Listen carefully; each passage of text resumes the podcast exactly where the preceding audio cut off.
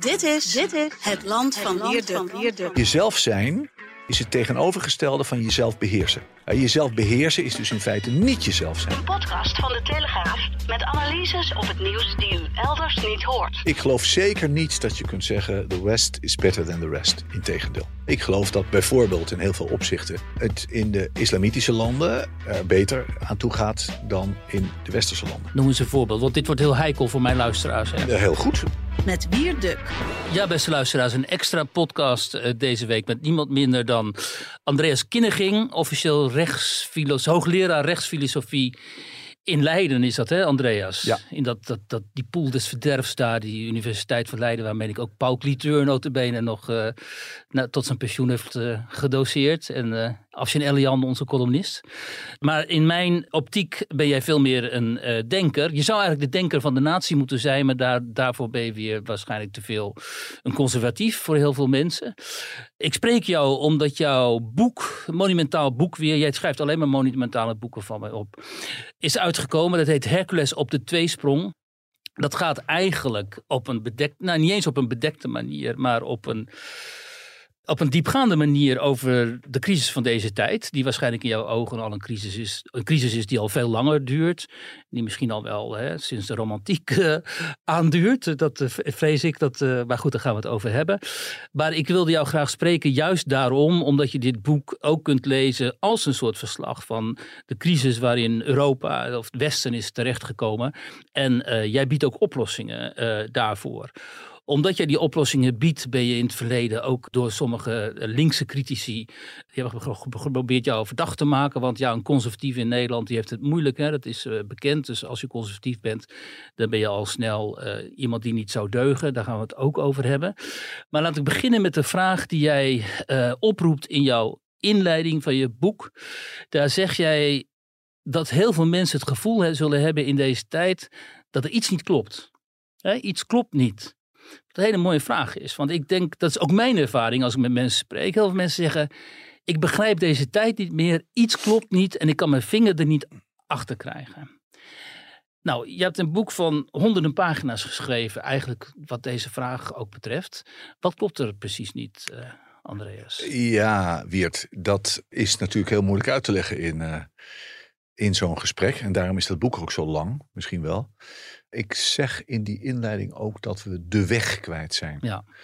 En dat woord weg, dat eh, is een woord met een hele lange traditie. Die zie je ook in allerlei culturen terugkomen. Bijvoorbeeld het, het Chinese woord Tao betekent ook weg. Ja. Dus een hele oude gedachte dat het leven op een bepaalde manier, dus langs een bepaalde weg geleefd zou moeten worden. Eh, wil je dat leven goed leven? Is dat ook altijd een eh, teleologische gedachte? Zo van aan het eind van die weg staat een soort paradijs op ons te wachten? Of een apocalyps? Ehm, nee, niet noodzakelijk. Hè? Dus de, het is niet noodzakelijk eh, ook iets wat met het hiernamaals te maken heeft. Hè? Het, het is in de basis in feite levenswijsheid. Mhm. En niet wijsheid over het hier, hier voormaals, over het hiernamaals. Hè, je, moet, je moet je voorstellen, we zijn natuurlijk niet de eerste generatie die leeft. En, we, en ook niet de laatste. Voor ons zijn er al eh, duizenden generaties geleefd. Nu is er wel een heleboel veranderd in de wereld natuurlijk. Met name de techniek is opgekomen.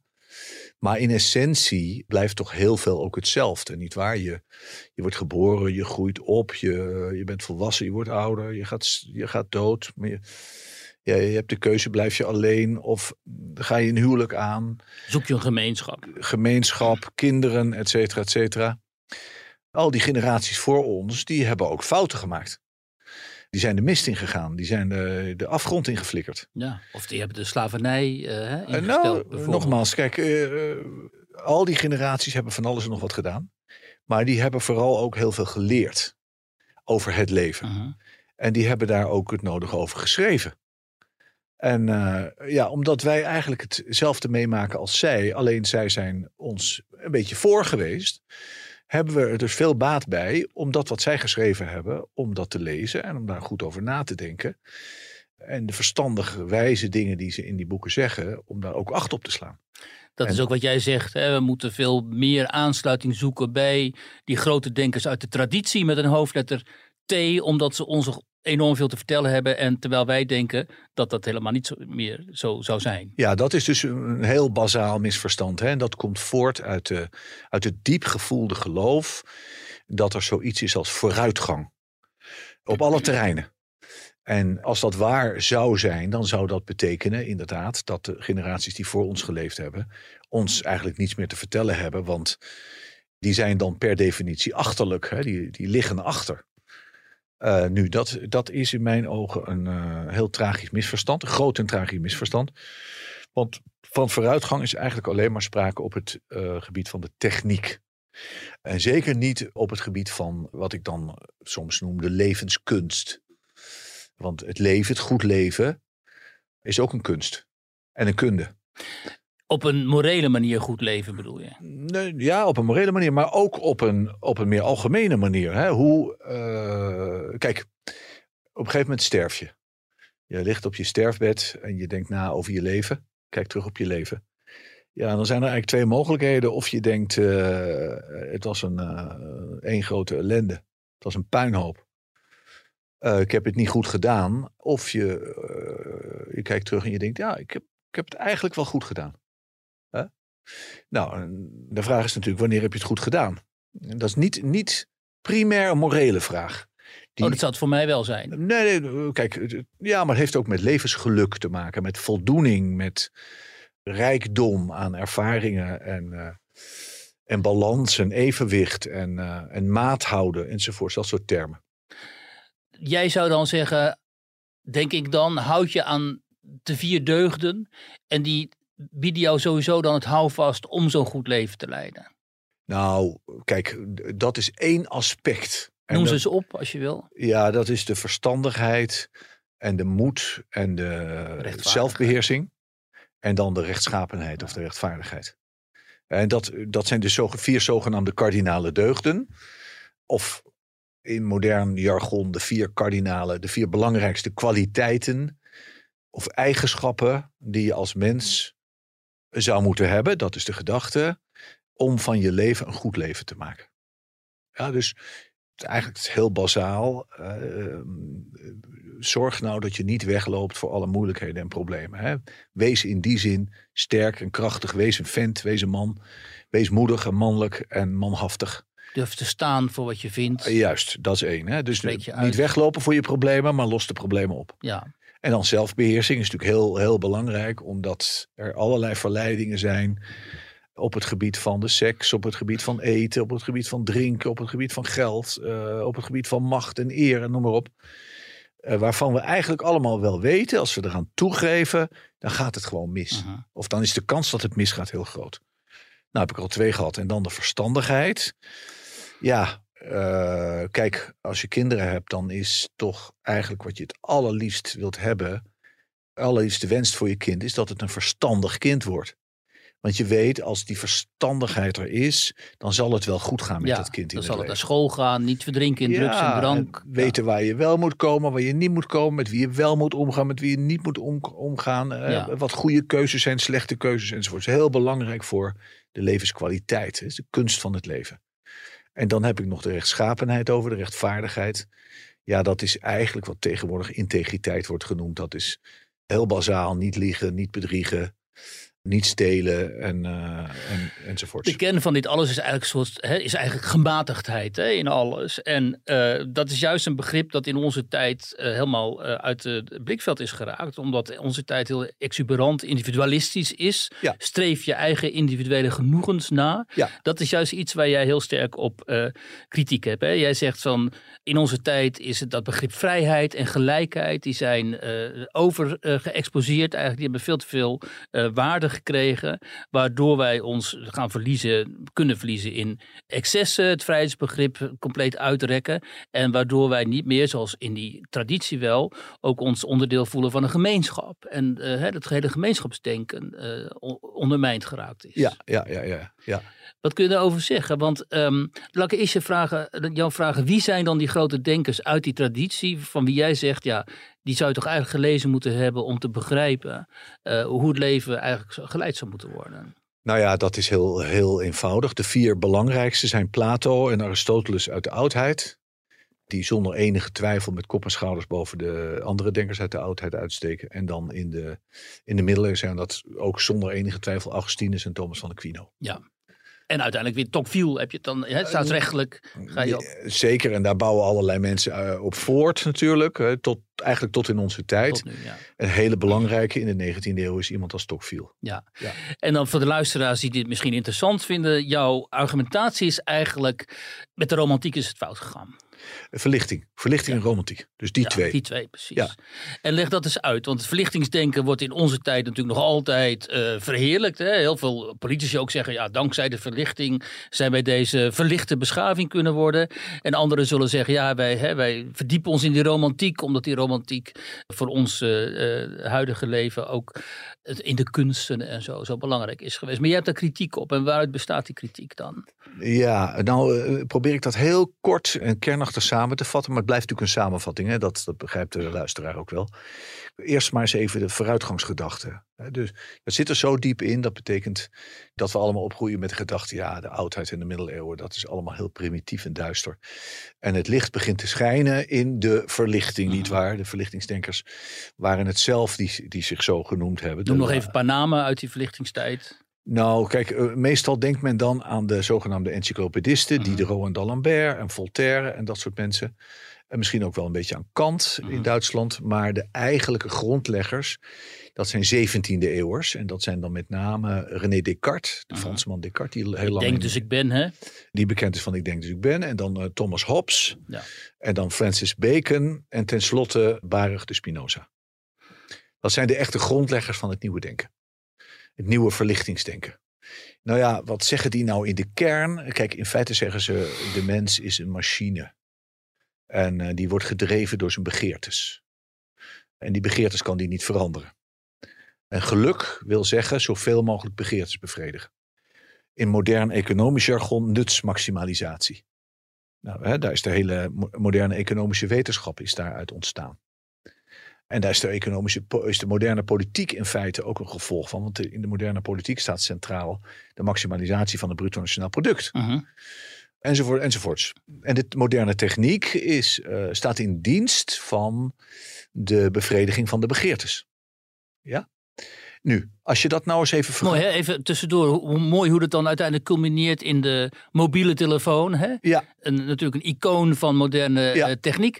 Waar hele generaties aan verslaafd zijn geraakt. Ja. Waardoor die mensen allemaal een slaaf zijn geworden van die technologie. eh, ja en, dus, en van hun begeertes ook. Hè? ja, ja, precies. Nu, die, die, eh, die traditie vanaf Plato en Aristoteles, die, die zegt dus, met die begeertes moet je oppassen. En het is niet nodig om die allemaal even serieus te nemen. En het, eh, het levensgeluk ligt ook niet in de bevrediging van de begeertes. Dat zie je al als je het bijvoorbeeld hebt over de, de deugd van de, van de matigheid of van de zelfbeheersing, nietwaar? Dat is de beheersing van de begeertes. Ja. En eh, hier staan dus in feite twee mensen en wereldbeelden tegenover elkaar. De ene zegt, die zegt, nee, je moet zoveel mogelijk begeertes bevredigen. Daar gaat het om in het leven. En de andere zegt, wacht eens even. Wil je innerlijke rust verwerven, innerlijke harmonie? En wil je een, eh, een werkelijk goed leven leiden? Dan moet je juist kritisch staan tegenover die begeertes. Moet je ze temperen vaak. Dan moet je van de ene begeerte zeggen, nou nee dank u wel. En de Mhm. andere mag je misschien hè, na kritisch, die kritisch beoordeeld hebben, zeggen van nou, oké, in, bepaalde mate mag het, maar verder niet. En zie je een hele andere visie op de begeertes en daarmee ook, ook op hoe je in het leven zou moeten staan. En dat is niet exclusief een westers standpunt, hè? want dat zie je terugkeren ook binnen de islam, binnen boeddhisme, noem maar op. Binnen al die grote Allemaal. tradities hebben natuurlijk hè, die. ook- Allemaal. Dat ja. is die, kijk, de, eh, Aldous Huxley heeft dat ooit genoemd, de philosophia perennis, de eeuwige wijsheid. Dus al die grote tradities, of het nu boeddhisme is, of hindoeïsme, of islam, of Confucianisme, eh, die zeggen eigenlijk allemaal hetzelfde. beheers je. Ja, eh, ja dus eh, houd de onzichtbare maat in gedachten. Mhm. En neem jezelf niet al te serieus. En dan, dan heeft het wat Als individu. En dan heb je dus verlichting en romantiek, daar had je het net al over. Ja. Voor de verlichting is de kern van een individu zijn, is je begeerlijkheid. Of je, Mhm. je ik, ik moet zeggen, je begeerigheid is het eigenlijk. Hè? Dus de begeertes die je hebt. En de romantiek die in reactie op de verlichting ontstaat. Maar ook modern is. Hè, die zegt, nee, maar die, de kern van het ik ligt niet zozeer in, in de begeertes. En levensgeluk ligt dan ook niet in de be- bevrediging van de begeertes. Hè. De, de kern van het ik ligt in een soort, in een soort diep, mysterieus ik dat je moet zoeken en moet vinden en moet zijn en moet ontplooien. Schitterend, hè? Dat, wat, en dat kun je allemaal nalezen in de bladen als de, de Libellen en de Viva. Ja. Uiteindelijk hè, is het daarin geculmineerd. Ja, maar pas op, niet alleen Libelle en de Viva, ook in de NRC en de Volkskrant Ja. en Trouw en noem maar op. En zelfs in de Telegraaf natuurlijk, want daarin is het ook doorgedrongen. Nou, bij ons, eh, hè, natuurlijk. We hebben ook zo'n zo'n week magazine Vrouw. En dat gaat ook altijd over Ja. de allerdiepste emoties van willekeurige individuele vrouwen. Jezelf zijn enzovoorts, niet waar? Ja, hoe nou, kun je eh, kijk, daar zijn? zie je al, heel, om het heel concreet te maken. Hè? Jezelf zijn is het tegenovergestelde van jezelf beheersen. Ja, Ja, jezelf beheersen is dus in feite niet jezelf zijn. Ja, want jezelf zijn opent eigenlijk de weg voor het nemen van heel veel vrijheid. Ook vanuit de gemeenschap, vanuit de samenleving. Ja. Die jou de ruimte moet bieden om jezelf te kunnen. Dat zie je dus eh, uiteindelijk in die transgender discussie nu. Ja. Hè? Waarin mensen zeggen, ja luister eens, als ik mezelf wil zijn. Dan ga ik zelf bepalen of ik een man of een vrouw ben. Hè, dat, daar is een rechtstreekse link naar wat jij zegt. Jouw kritiek op de romantiek en de verlichting te voeren eigenlijk. Ja, dat. Is, dat zijn de excessen die daaruit voortkomen. Zie jij dat zo? Je excessen, ja, kijk, het zijn de consequenties daarvan. Ja, dus, eh, dus als je op die lijn zit, als je denkt dat zo de mens uitgelegd, geïnterpreteerd moet worden ten diepste, dan kom je daarop uit. Noodzakelijkerwijs. En dat dat niet eerder is gebeurd, dat komt, eh, dat is heel simpel te verklaren, namelijk uit het feit dat mensen, als ze eenmaal uitgaan van bepaalde principes, dat ze de consequenties van die principes niet meteen allemaal onderkennen en doordenken. Dat duurt dan ook weer Tuurlijk. een paar generaties, Eerst moet niet waar? de vrouwen emanciperen, dan de gekleurde mens, enzovoort, enzovoort. Eerst Ja. de arbeider. Ja. En uiteindelijk emancipeert ook iemand die zegt, eh, die aantoonbaar biologisch man is, maar die denkt, ik, ben, ik wil mij vrouw kunnen noemen. En, en kijk, dat concept van het diepe zelf, dat dus een, eh, een, laten we maar zeggen, een psychologisch concept is of een spiritueel concept, dat in principe los staat van de biologie, van, van de lijfelijkheid, dat eh, is eh, zo ongedetermineerd, onbepaald, dat het alle mogelijkheden daartoe biedt. Niet waar? Je kan eindeloos. en dan, dan kun je dus ook zo'n onderscheid krijgen tussen seksen, biologisch, en gender. Mhm. Eh seksen is dan ook bepaald. Ik kijk in de spiegel, ik zie, ik zie een man, dus seksueel. Hè, qua seksen ben ik een man. Maar mijn gender, ja, dat is mijn diepe ik. Ja, En dat kan best iets anders zijn. ja.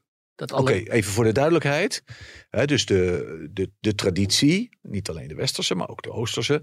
hè, die, die, die zegt dus, ja, die eh, gender, dat diepe ik, dat bestaat helemaal niet. Ja. Dat is een verzonnen entiteit. Ja. En ook voor de luisteraars misschien aardig om dan te begrijpen dat bijvoorbeeld de kritiek op dat, transgender activisme, omdat dat nu zo prominent in de, in de media is, dat die kritiek daarop uit conservatieve westerse kringen komt, maar ook uit islamitische kring. Omdat ze daar ook bijvoorbeeld, net zoals wat jij nu zegt, ontkennen dat in dat diepste wezen jij een andere geslacht kunt aannemen. Waarschijnlijk ook omdat ze daar veel meer uitgaan van het gemeenschapsdenken in plaats van uit het zuiver individuele denken. Ja, ik kom daarop. Eh, kijk, één één tussenstapje. De het moderne denken, of het nu verlichtingsvariant of romantische variant, daar staat het ik centraal, niet waar? In de verlichtingsvariant de begeertes van het ik.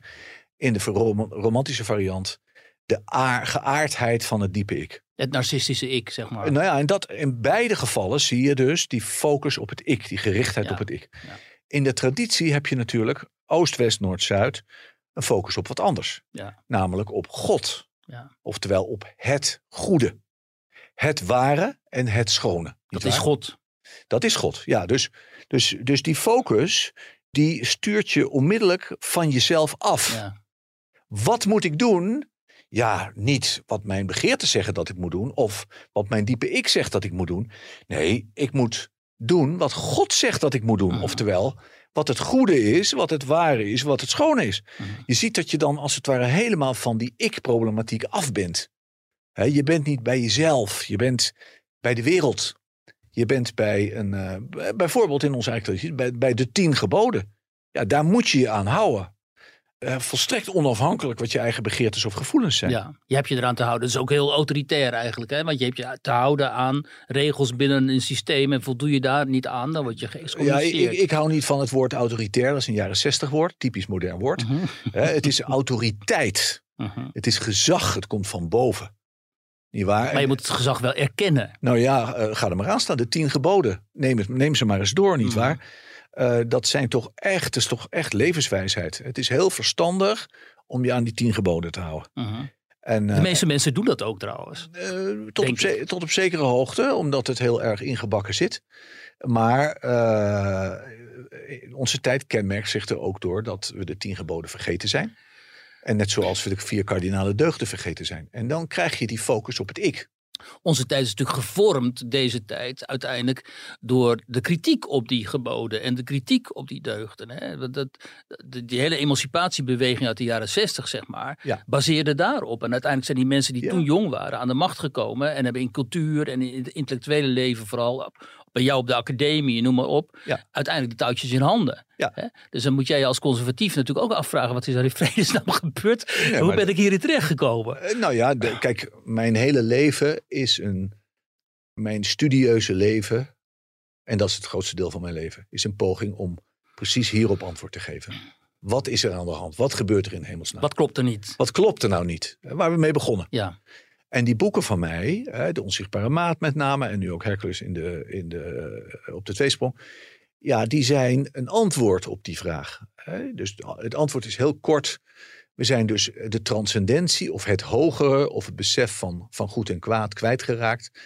En, en daar, daarvoor in de plaats is gekomen eh, dat ik als ultieme norm en ultieme waarde En dat is ook gepolitiseerd. Politiek gaat ook over dat ik. Oh, ja, kijk, de meeste politici, ook eh, die van het CDA, ja, die gaan mee met hun tijd. Hè, Dat zijn geen onafhankelijke denkers, geen diepe denkers. Dus die zijn inmiddels eh, volledig gemoderniseerd.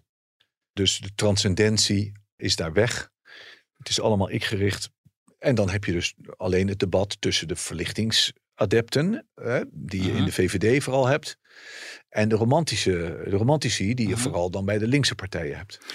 En hoe komt het nou, denk je, dat hè, het geluid of de analyse die jij vertegenwoordigt, nou, met name in Nederland is die eh, nauwelijks aanwezig in het debat. Hè, dat, dat- die stemmen worden nauwelijks gehoord. Op een gegeven moment werd die stem wel luid omdat eh, Baudet met zijn partij opkwam. Hè. Die is ook een anti-vluchtelingsdenker. Eigenlijk veel mensen zullen zich dat niet realiseren. Maar staat eigenlijk in die traditie die jij ook eh eh, voorstaat. Maar ja, je hebt op een gegeven moment ook in een interview met mij afstand genomen van Baudet. Omdat je vond dat hij ontspoorde. Ja. Ehm, hoe kan het nou dat dit type denken wat eigenlijk... Waar heel veel mensen naar hunkeren eigenlijk. Hè?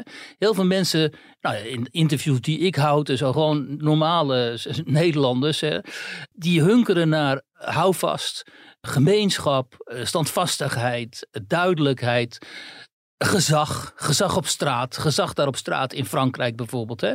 Een soort liefde voor de eigen geschiedenis en traditie en cultuur. Ook de wil om dat te mogen uitdragen zonder dat, dat je dan een natie wordt genoemd en zo. Dus eigenlijk al die, niet dat jij een nazistaat adept zou zijn, maar, Ja. hè, maar al die conservat, wat wij zien als conservatieve waarden, die zijn, die leven enorm bij heel Ja. veel mensen, maar ze zijn eh, verdacht. Hoe, hoe, hoe, hoe zie jij de mogelijkheid we het zo zeggen. Waarom die verdacht zijn, dat weten we nou wel. Maar waar is de mogelijkheid om die uit Ja. die verdachte hoek te Eh, trekken? eh, kijk, ook de vraag waarom ze verdacht zijn, is, behoeft toch misschien in ieder geval een kort antwoord. Hè? Ik denk dat ze verdacht zijn omdat ze niet passen binnen de, wat nu gelden als de belangrijkste waarden, namelijk vrijheid en gelijkheid.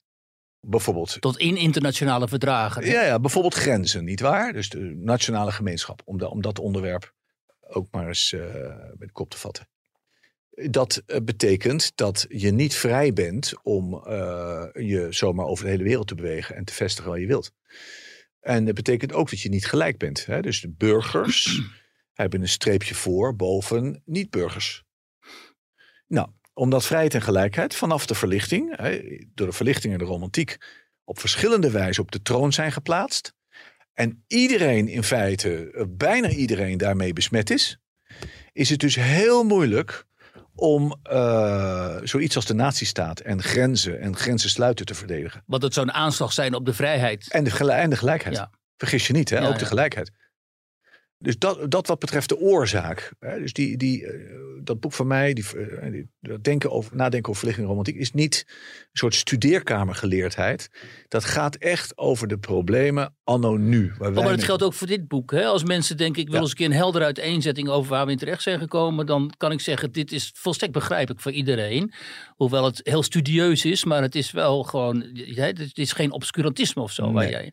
Nee. En, um, Even nog, ik wel twee dingen als het mag. Ja. Eerst even iets over Baudet zeggen en dan ja. iets over gemeenschap. Ja. Niet waar? Want dat, dat noemde jij al een paar keer. Kijk, uh, Thierry, die is bij ons gepromoveerd, zoals je weet, staat denk ik niet in de traditie. Maar het, het, uh, het drama van Thierry is in feite dat hij geen toegang heeft tot de traditie. En daardoor. Wat bedoel je daarbij? Nou ja, dat hij dus eigenlijk geen toegang heeft intellectueel tot Plato en Aristoteles, tot, tot Augustinus en Thomas en wat hij meer zei. En dat hij dus, dus modern is, maar niet met de gewone moderniteit mee wil of kan. Nou, nu heb je drie, drie, in feite drie stromingen zou je kunnen zeggen binnen de moderniteit. Hè. Je hebt dus de, waarvan je, om het eenvoudig te houden, waarvan allemaal weer een verlichtings- en een romantische variant is. Maar dat laat ik nu even terzijde. De grote ideologische dus drie, drie, de grote, ja, dus je hebt dus liberalisme, zou ik maar zeggen. Belangrijkste denker uh, John Stuart Mill.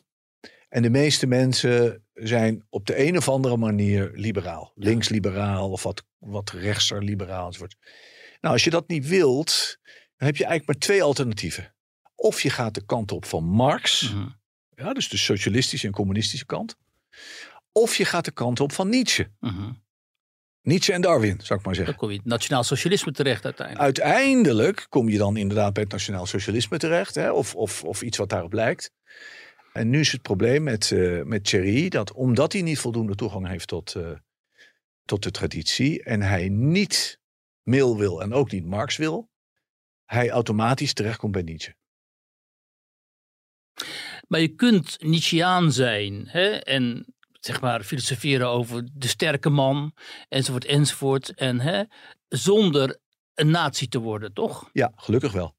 Maar, maar uh, je, hè, dus er zit wel een gevaar daar. Er zit een gevaar, een reëel gevaar. Hè? Dus uh, het is niet voor niks dat Mussolini aan Hitler uh, voor zijn vijftigste verjaardag het verzamelde werk van Nietzsche heeft gegeven. Ja.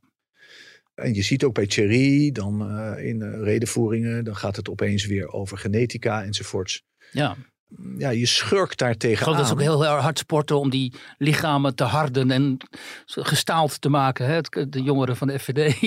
Nou ja, dat is goed. Maar als je maar weet dat het uiteindelijk om de ziel en om de geest gaat. En niet om dat lichaam zelf.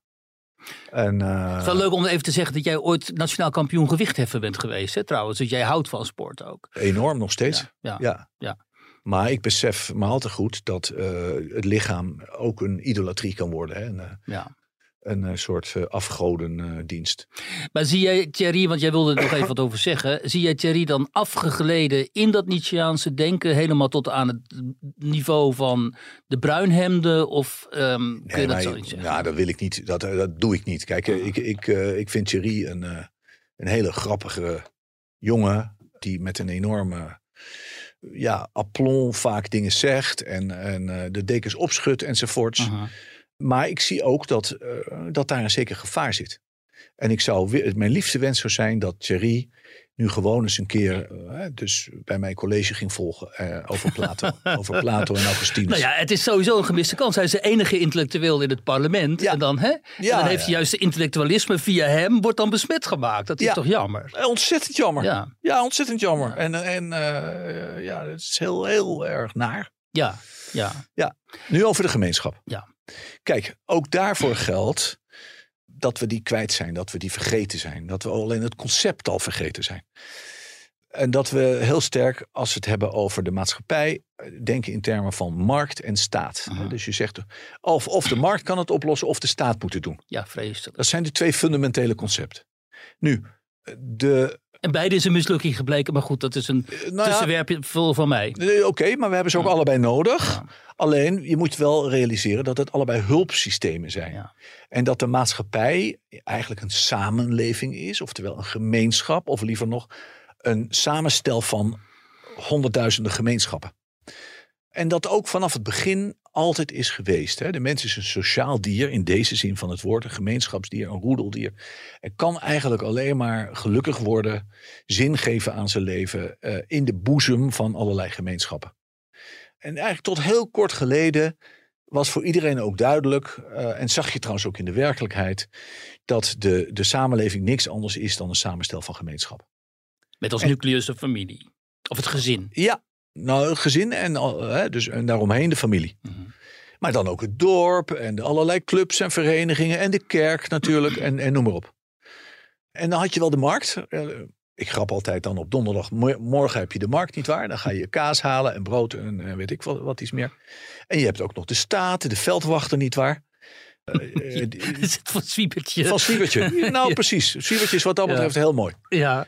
En eh, dat was eigenlijk hoe het leven geleefd werd. En hoe het ook geleefd moet worden. En Wat is In nou- jouw ogen. Nou, niet alleen in mijn ogen. Het is een- volgens mij geen subjectieve mening. Eh, het heeft echt met levenskunst te maken. En dan, eh, dan de, de interpersoonlijke kant daarvan. Dus mens is een gemeenschapsdier. Wat is er nu gebeurd in de laatste decennia? En dat begint in feite vanaf de jaren zestig. Gemeenschappen zijn steeds meer uitgekleed. Te gronden gegaan. Vernietigd. En in plaats daarvan eh, zijn vervangen door of markt of staat. Of markt of staat. En dat is een enorm verlies. Ik, mag ik een voorbeeld geven? Ik geef het voorbeeld ook in mijn boek. Graag. Uit mijn eigen leven gegrepen. Hè? Dus ik ben eh, vanaf mijn negentiende ben ik eh, in Nijmegen, daar studeerde ik, ben ik gaan gewichtheffen. En dat deed ik bij de Nederlandse Nijmeegse krachtsportvereniging Atlas. En daarna heb ik nog bij een gewichthefvereniging Den Haag getraind. Simpson KDO, kracht door oefening. En ook nog bij een Leidse gewichthefvereniging. Dat waren echt verenigingen Mhm. gemeenschappen. Ja, dus we waren kompels met elkaar. We hielpen elkaar, we steunden elkaar. We kenden vaak ook de families en de gezinnen. Opa's en oma's kwamen mee en het was één gezelligheid. Nu, dat bestaat niet meer. Dat is weg. Wat heb je nu? Je hebt nu zogenaamde fitnesscentra. Hoe zien fitnesscentra er? Kijk, fitnesscentra zijn gewoon commerciële jongens die veel geld willen verdienen. Die zitten daar wat apparaten neer en wat dumbbells en wat barbels. En daar kan je dan gaan trainen. Dat doet iedereen ook, vaak met een koptelefoon op. En eh, zonder tegen iemand iets te zeggen. Je gaat daar trainen in je uppie, in je eentje. Je betaalt je geld, je gaat weer naar huis. Klopt. Ja, dus wa, wat je... Hoewel, ik moet een kanttekening maken. Ik spreek natuurlijk ook heel veel mensen. Hè, die wonen gewoon in, op dorpen of kleine gemeentes. Die hebben een gezin Ja. met zoons en dochters. Die gaan naar de hockeyvereniging of Ja. de voetbalvereniging. Die leven spelen zich toch helemaal zo af. Zoals mijn leven in de jaren zeventig. Zeg maar. Je gaat twee keer per week trainen. Je voetbalt op zaterdag. En die, dat zijn ook wel gemeenschappen. hè. De- Daarom was er ook zoveel protest tegen het voorstel van die ChristenUnie Ja. eh, staatssecretaris. Om eh, drank in de voetbalkant of in de sportkantines af te schaffen. Want daar, daar ontmoet de gemeenschap Tuurlijk. zich. Ja. En dat drinken ze ook met elkaar. Hebben gewoon plezier met elkaar. Tuurlijk, is heel belangrijk. Ja. Kijk, die, die, eh, en, en het is waar wat je zegt. Hè? Dus in, in, in Zuid-Limburg bestaat het nog. En, en op Goeree bestaat het nog, zou ik maar zeggen. Hè? Eh, maar het wordt dunner en dunner En in de dunner. steden is het natuurlijk. En in de steden is het grotendeels weg. Ja. Ja, dus daar, daar is het. Ja, je kent, iedereen kent de dramatische verhalen van die. Van de oude vandaag die, eh, die al een jaar dood op hun bed liggen voordat ze een keer gevonden worden. enzovoort. Ja, of je ziet in die films, weet je wel, die beelden van mensen die dan inderdaad aan het trainen zijn op zo'n loopband. En dan is het al elf uur s'avonds. En dan Ja. zoomen ze in. Er staat één iemand nog in zo'n sportschool. Weet je, dan denk ik, dat de totale eenzaamheid. Maar dit- dat is dan dus ja, dat, de, de succesvolle personage in de film. Hè? Ja. Dat is zo interessant ook om te zien. Het totale individualisme dat daarin gepropageerd wordt Nou eigenlijk. ja, en dat zie je. Kijk, markt en staat passen bij het individu. Ja, En de gemeenschap, die passen niet bij het individu. Dus niet bij vrijheid en gelijkheid. klopt. En daarom is men tegen gemeenschappen. Men, men- men- de gemeenschap is niet alleen gewoon. Maar dit is heel belangrijk wat je zegt, Andreas. Werk dat eens uit. Want het is voor heel veel van mijn luisteraars eh, hyper interessant. En misschien kunnen het iets meer duiden nog. Nou ja, kijk, eh, langs allerlei wegen. Hè? Dus, eh, dus om te beginnen, als je echt zegt: ik ben een individu en ik ben vrij, ik wil mijn eigen gang gaan, ja, dan is er geen ruimte voor gemeenschap. Want gemeenschap vereist ook jezelf op, de tweede, op het tweede plan stellen. En iets doen voor de ander en, uh, enzovoorts. Hè. Dus, dus dat is eigenlijk uh, analoog aan wat ik net zei over de mens en God. die zichzelf op de tweede plan stelt tegenover God. Zo, zo stel je je ook op het tweede plan tegenover de ander. En dan krijg je dus een vorm van wat vroeger heette naaste liefde, nietwaar? En een gemeenschap kan alleen bestaan, bestaat alleen bij de gratie van die naaste liefde. Hè? Heel, heel praktisch.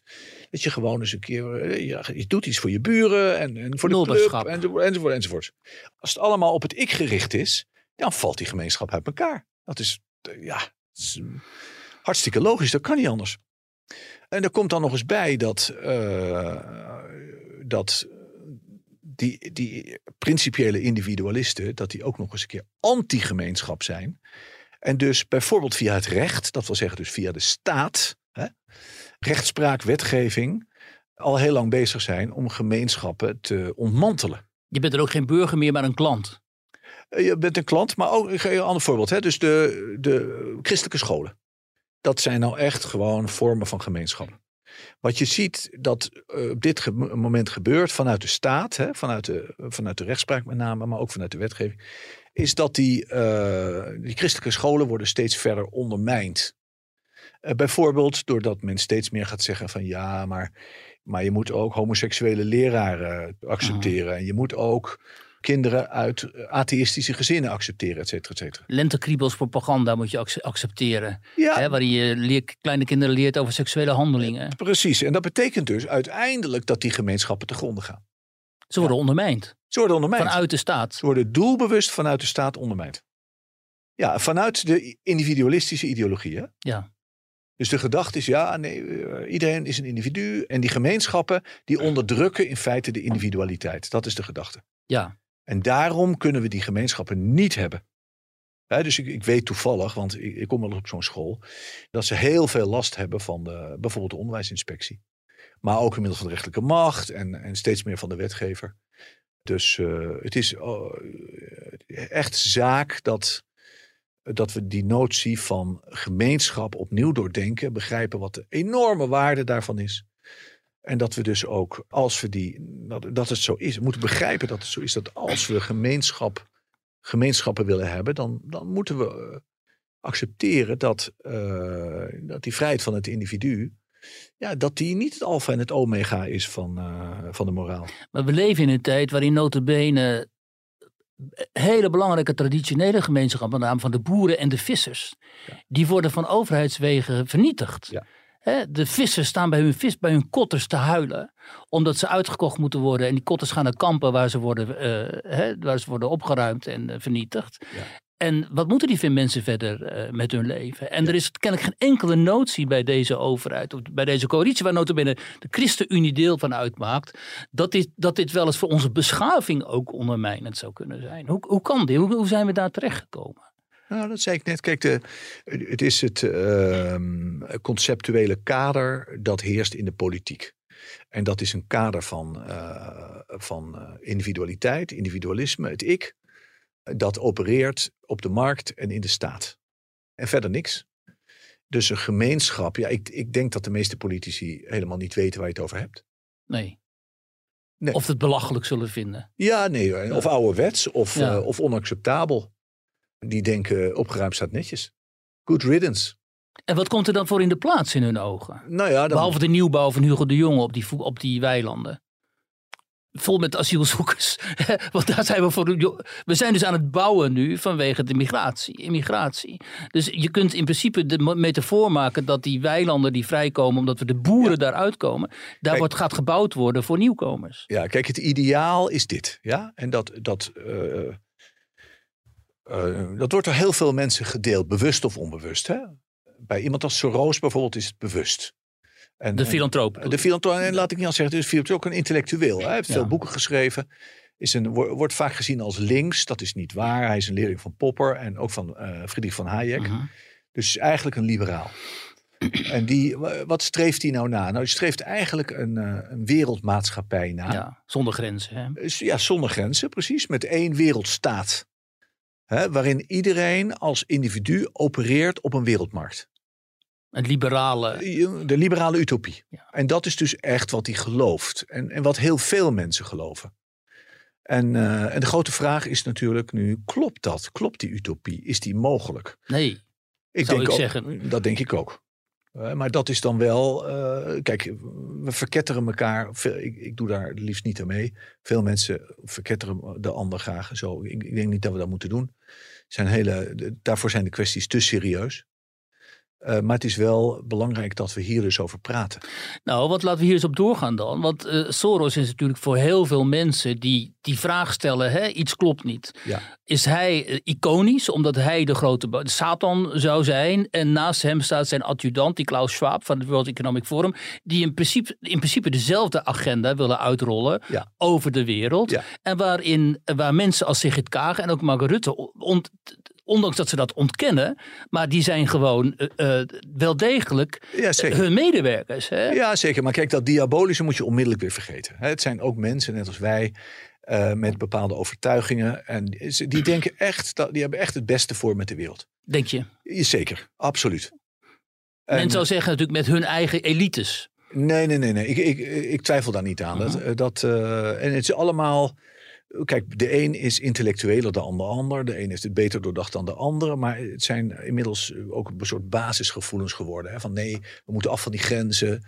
En we moeten een wereldmarkt hebben enzovoorts. Eh, en een wereldstaat, want iedereen moet onder de gelijke, dezelfde regels leven.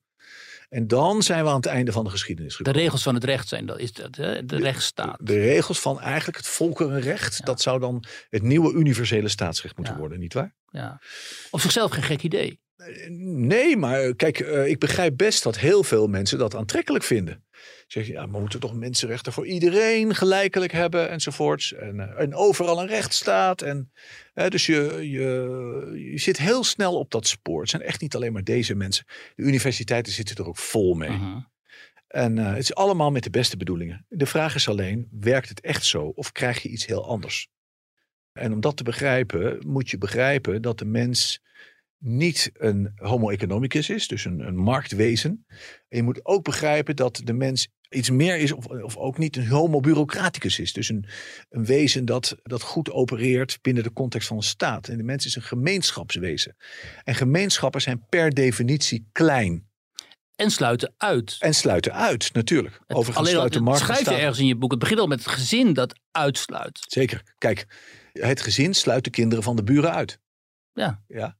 En dat moet ook. Want je kan niet voor alle kinderen op de wereld even goed zorgen. Je moet voor je eigen kinderen goed zorgen. Dus uitsluiting is niet alleen onvermijdelijk, maar het is ook niet slecht. Het is iets goeds.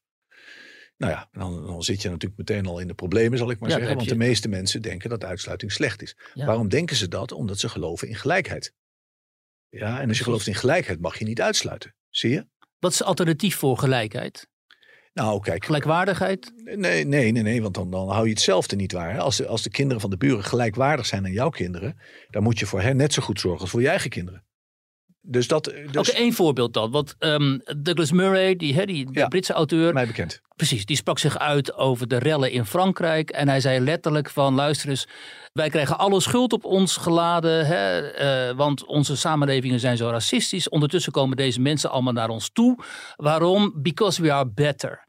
En hij is een van de weinige publieke intellectuelen die, die, die gewoon zegt: luister eens, onze beschaving is gewoon beter dan die andere. Ja, maar dat, dat zeg ik niet, hè? Kijk, Daarmee sluit hij dus uit. ja, maar kijk, eh, Douglas, die ik ken, die, dat is een zogenaamde neoconservative. Ja. Neoconservatives zijn eigenlijk liberalen. Mhm. Ja, dat zijn mensen die geloven in de verlichting en de romantiek. En die zeggen nee, maar het Westen is beter dan de rest. Dat geloof ik dus niet.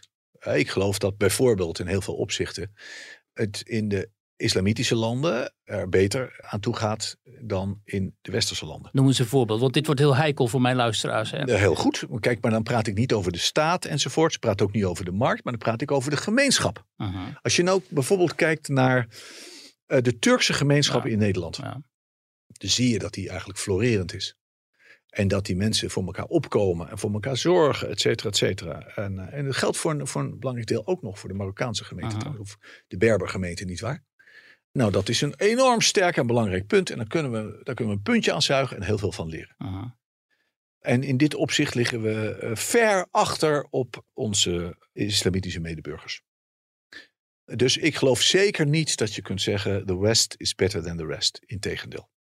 Eh, We hebben misschien beter door hoe je de markt moet laten werken. En in sommige opzichten hebben we misschien beter door hoe je een, een staat goed kunt laten werken. Dat is allemaal waar. We produceren ook hè, eh, Ja. cultureel natuurlijk toch wel eh, tamelijk in- interessante en misschien wel superieure producties. Is dat zo? Weet ik, ja. Ik, heb, ik, Het ik, lijkt- ken geen islamitische Bach of... Oh, hallo, maar ken jij een 20e eeuwse of een 21e eeuwse Bach? Eh, nee, dan kom je al snel in de, in, de, in de sfeer van de popmuziek. Bij Prince en zo kom je Ja, eruit, maar daar zul jij dat niks van vinden. Nee, dat is natuurlijk heel wat anders. Ja. Nee, nee, kijk, ja, maar heel interessant is dat de grote Nou ja, de Russische, de, natuurlijk de Russische componisten. Hè, die, eh, 19e eeuwse Russische componist. ja, maar- Maar de 19e eeuwse Rusland was een volstrekt traditioneel land. Nee, de moderniteit heeft eigenlijk geen grote kunst opgeleverd. Het is met de kunst afgelopen zodra de moderniteit toeslaat. Daar moet ik over nadenken. nou is het want- even stil, hè? Nou is het even Ja, stil. ik zit na te denken. Grote literaire, Alle er grote zijn natuurlijk schilders. voldoende grote literaire namen. eh, de- Hè, Nou, noem eens binnen de mode, binnen mode, Nou ja, dan moet je niet denken aan Proust en zo. Want dat zijn juist Alle de, echt grote schrijvers, Shakespeare, eh, Milton, eh, Dante, noem maar op, die zijn allemaal van voor de moderniteit. En die lezen we nog steeds. En daar zeggen we nog steeds van, om over Homerus maar te zwijgen, of Virgilius, daar zeggen we nog even van, ja, maar dat waren echt de grootste schrijvers. En dat niveau halen we niet. Er is niemand. Er is niemand in de verste verte. Hè, Homerus is van, laten we maar zeggen, 800 voor Christus. Bijna 3000 jaar geleden. Er is niemand nu of in de 20ste eeuw die over 3000 jaar nog gelezen wordt. Het is allemaal klein gut. Nee, dus die moderniteit, die, die is goed in, kijk, eigenlijk maar in één ding, namelijk eh, techniek en handel. Techniek en handel. En da- da- dat herken ik ook. En daar kan de rest van de wereld ook iets van leren. En de de rest van de wereld leert daar ook iets van. Maar voor de rest moeten we echt geen spatjes hebben. Want we kunnen in feite niks. Niks in wat voor opzicht. Nou, in de zin van kunst en cultuur en ook gemeenschap en transcendentie en eh, ja, zeg maar het, het, eh, het goede, het ware en het schone. We zijn eigenlijk vergeleken bij de rest van de wereld kleine kinderen. Die, die, eh, die heel blij zijn dat ze heel goed een, een, een autootje in elkaar kunnen zetten. Dit geldt voor. Maar goed, we hoeven hier niet te veel op door te gaan. Maar dit zou jij ook doortrekken naar het Afrikaanse continent bijvoorbeeld? Ja. Terwijl als je in Zuid-Afrika bent, hè, dan is wa- wat je daar ziet, is hoe die blanke gemeenschap nog kan voortbestaan. Ja. Dankzij eh, alle zeg maar, eh, verworvenheden, ook uit de moderniteit. Ja. Terwijl die zwarte gemeenschappen eh, Ja, ik, in premoderniteit afdalen. Ja, dat is me te simpel. Kijk, een- wat zo mooi is aan de, Zuid, aan de Afrikaners, is dat het Calvinisten zijn. Mhm. En dat Calvinisme heeft niks met de moderniteit te maken. Dat zijn echte oude. Ja, daar ben ik wel met je eens, ja. Ja. ja. Ja. Het zijn geen, eh, het zijn verlicht, het zijn geen verlichtingsmensen die hun begeertes bovenaan Nee, stellen. totaal Het niet zijn juist. zeker geen romantici die zeggen: Oh, ik moet op zoek naar mijn diepe ik. Ze zijn bij uitstek gemeenschapsdenkers. Nou en of. ja. Eh, ja. De gemeenschap van de De Afrikanen. laatste der Mohikanen eigenlijk. Ja, dus voilà. Nou ja, goed, maar in die zin kan dus dit, dit type gemeenschapsdenken wel degelijk bestaan binnen de moderne context. En eh, ook onder blanke Europeanen, want dat zijn zij uiteindelijk. En een hele sterke kracht zijn maatschappelijk. Dat denk ik ook. Alleen het begint er wel mee dat we dan op een gegeven moment zeggen: Oké, we, we hebben nu doordacht wat er allemaal gebeurd is. We hebben de verlichting, we hebben de romantiek. Daar zitten misschien ook een paar goede kanten aan. Eh, die goede kanten kunnen we behouden, maar we moeten daar ook paal en perk aan stellen. En dat andere denken, dat oudere denken, wat het gemeenschapsdenken omvat, dat moeten we ook, daar moeten we ook voor zorgen dat we dat behouden. Zie jij dit in landen als Polen en misschien Hongarije? Ja, dat zie ik daar zeker. Eh, zij het dat eh, eh, anders dan veel mensen in het Westen denken, ik kom daar nog alles, daar ook zeer omstreden is. En, eh, en de grote vraag is of dat, eh, of dat te handhaven is. Hè? Maar het katholicisme als eh, verbindende kracht in Polen is volgens mij niet omstreden. Jawel, de- de kerken staan ook half leeg daar. En dus, dus zeg maar, de, de verleiding van de vrijheid en de gelijkheid is enorm. Ook in Polen, juist bij jongere mensen.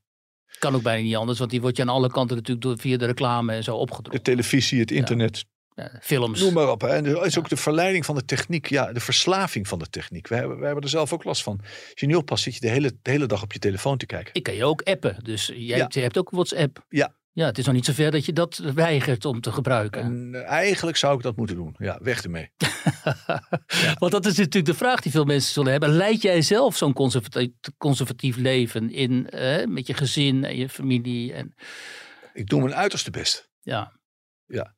En voel je daarin vervreemd van de rest van de samenleving? Ja, weet je, mm, eh, ik, ik ben natuurlijk vooral geleerde. Dus ik zit een heel groot deel van de dag gewoon heerlijk op mijn studeerkamer te studeren. Mhm. En, Je hebt er niet zo last van. In die zin heb ik er minder last van dan. Ja, kijk, als je dat niet hebt, dat is natuurlijk iets, iets raars, hè? Iets afwijkends is dat. De meeste mensen zijn, niet, zijn geen geleerden. Ja, die zijn veel, in die zin veel socialer dan Mhm. ik. Die hebben veel meer andere mensen nodig. En dan krijgen ze energie, energie van enzovoorts. Nou, die hebben zich te verhouden tot allerlei prikkels die waarschijnlijk voor hen ook vaak heel negatief zijn. Eh, Dat klopt, precies. En voor, eh, dus, dus eh, voor hen is, is die driedeling markt, staat, gemeenschap... is van nog veel groter belang dan voor mij. Ja, ja, ja. Waar zie jij, zeg maar, bondgenoten in jouw denken? En waar zie jij als tweede vraag eventueel een beweging die ervoor zou kunnen zorgen, hè, wat eigenlijk vroeger het CDA natuurlijk had moeten doen, dat dit type gemeenschapsdenken en ook wel die kritiek op verlichting en romantiek, dat die eh, meer mainstream kan worden, meer het bezit gaat nemen van het centrum en misschien ook wel van de macht? Ja, kijk, eh Wiert, dat soort dingen, dat weet ik allemaal niet. Hè. Kijk, wat, wat, wat mijn specialisatie is, zou ik maar zeggen. En mijn taak, zo zie ik het ook, mijn roeping, is om die boeken te schrijven. En dan daarover te praten, zoals nu met jou. En, en te hopen dat mensen ze gaan lezen. En, en dan eh, dat, dat misschien ook eens een politicus denkt, hey, interessant. Eh, en dat het zo langzaam maar zeker gaat doorwerken. Want één ding is zeker, op de, de weg die we nu zijn ingeslagen, kunnen we niet doorgaan. En er ligt een enorm politiek potentieel. Kijk wat er met Ja. Thierry gebeurde toen hij zich meldde als politieke partij. Binnen de kortste keren was hij de grootste partij in Nederland. Dat is helemaal waar, maar je moet natuurlijk wel ook intellectueel in staat zijn om het te begrijpen, om het te doordenken. En dan ook nog eens een keer in staat zijn om het aan boeren, burgers en buitenlui op een enigszins heldere wijze uit te leggen. Dat lukte de- hem kennelijk. Eh, Dat lukte hem, eh, ja, maar kijk, door, door zijn karakterologische, moet je ook maar zeggen, eh, vlinderachtigheid, of hoe je het ook wilt noemen, is dat dus misgegaan.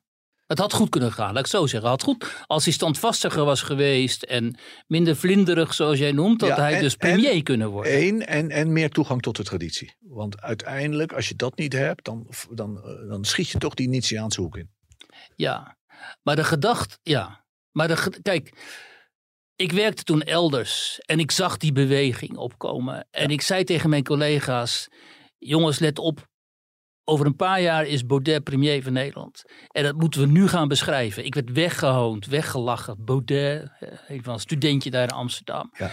Maar de potentie was er en je zag het toen hij die partij eh, ging formuleren. En die ligt er nu is, hè, de vorm van democratie is eh, natuurlijk gemarginaliseerd. Ja. Alleen die, dat, dat electoraat ligt er nog. De behoefte, de vraag is er zeker. Dus het is wachten op, op iemand die van voldoende kaliber is om dit onder woorden te brengen. Ja. Ja. Wat voor kwaliteiten moet hij als laatste dan met zich meebrengen, zo iemand? Ehm, nou, dat, dat, zijn, eh, dat is een combinatie van kwaliteiten die, die in combinatie schaars zijn. Hè? Dus je, je moet het begrijpen. Eh, maar je moet, ook, eh, je moet ook een politiek dier zijn. Hè? Je moet verstandigheid hebben. Je moet weten eh, wat je kunt zeggen, hoe je het moet zeggen. Je moet ook heel veel lef hebben natuurlijk. Eh, je moet een enorme innerlijke rust hebben. En, Moet je eh, provoceren ook? nee, Want dat deed Fortuyn natuurlijk wel, hè? Fortuyn deed dat. En eh, ja, je zag aan Fortuyn een beetje ook wat Thierry heeft. Hè? Mhm. Dus dat toch ook die, beho- die, die behoefte om uh, agent provocateur te zijn. Om Mhm. mensen op de kast te krijgen. Ja, ja dat is echt een ehm, disqualificatie. Je moet juist verbinden inderdaad. Je moet gemeenschap stichten. Gemeenschappelijkheid stichten. En dat, dat vergt dus ook grote retorische begaafdheden. Ja, want je ziet al die eigenschappen wel in iemand als omzicht, geloof ik. Alleen die zal op andere gebied, deelgebieden dan weer tekortschieten waarschijnlijk. Retorisch misschien, of als leider. hè? Ja, ik Ja. vrees van wel. Ja, Ja. ja. Ja. Met alle, alle waardering voor, eh, voor omzicht die ik heb. Ja, precies. Maar ik denk, hij, hij hij weet dat zelf ook. Want anders had hij al lang, eh, die partij gesticht. Dat denk ik ook. Wat wil jij zelf nog, want we zijn er bijna op het uur, wat wil jij zelf over dit boek nog te berden brengen? Waarom zouden mensen het moeten lezen? Nogmaals, ik heb gezegd, jongens, hierin wordt de hele ingewikkelde materie op een hele heldere en begrijpelijke manier uitgelegd. Dus dat is sowieso al erg lov lovenswaardig. Um, maar wat zou voor jou een aanrader zijn? Nou, nogmaals, hè, we, is een mooie afsluiting, want zo zijn we ook begonnen. Denkende mensen die hebben toch over het algemeen het idee dat er iets niet in de haak is, dat er iets niet klopt. En vragen zich af, hoe, hoe, hoe zit het nou eigenlijk allemaal? En zijn vaak ook geïntimideerd. Hè? Je, je schrikt soms van je eigen gedachten. En, uh, nou, en door de reacties van de andere kant. Hè? Mensen laten zich intimideren ook. ook. Maar ook uh, je gedachten niet, waar je hebt ze niet eens uitgesproken. Dus er zit ook een innerlijke sensor. Ja. Die heel snel gaat zeggen, oh, maar dit is extremistisch. Dat mag je niet -hmm. denken enzovoorts. Nou, dit boek is een, een poging, een, een, laten we maar zeggen, na 40 jaar denken over deze materie om licht in de duisternis te brengen, om klaarheid te geven. En dat is je gelukt, vind je zelf. Dankjewel. Ja, dat vind ik ook, maar dat vind jij zelf natuurlijk ook, anders had je niet uh, gepubliceerd. Um, ja, dat vind ik ook, inderdaad. Al laat ik dat maar gewoon zeggen in alle bescheidenheid. Ik heb niet op mijn handen gezeten. En, en ik ben in de herfst van mijn leven natuurlijk. En herfsttijd is oogsttijd. Het moet nu ook gebeuren, nietwaar? Ja. ja. Je kan niet blijven wachten tot je nog meer weten, nog meer weten, nog meer weet. Want dan ben je voor je het weet te laat. Ja, nou dat is een mooie afsluiter. Dus je ja. bent uh, op tijd met je magnum opus komt het dan op neer. Ja, ja en dus. Je had, er al, je had er al één. Ik had er al één, dus ja, dit is magnum opus nummer twee. Noem die andere nog even. De onzichtbare maat. Precies. Ja. Andreas Kinneging, heel veel dank voor dit uh, gesprek. En uh, wie weet uh, spreken we nog eens een keer als je nog wat verder in de herfst, als je de winter van je leven bent aangekomen. nou, mag ook sneller hoor, wat mij betreft. Ik vond het een heel aangenaam gesprek. Dankjewel.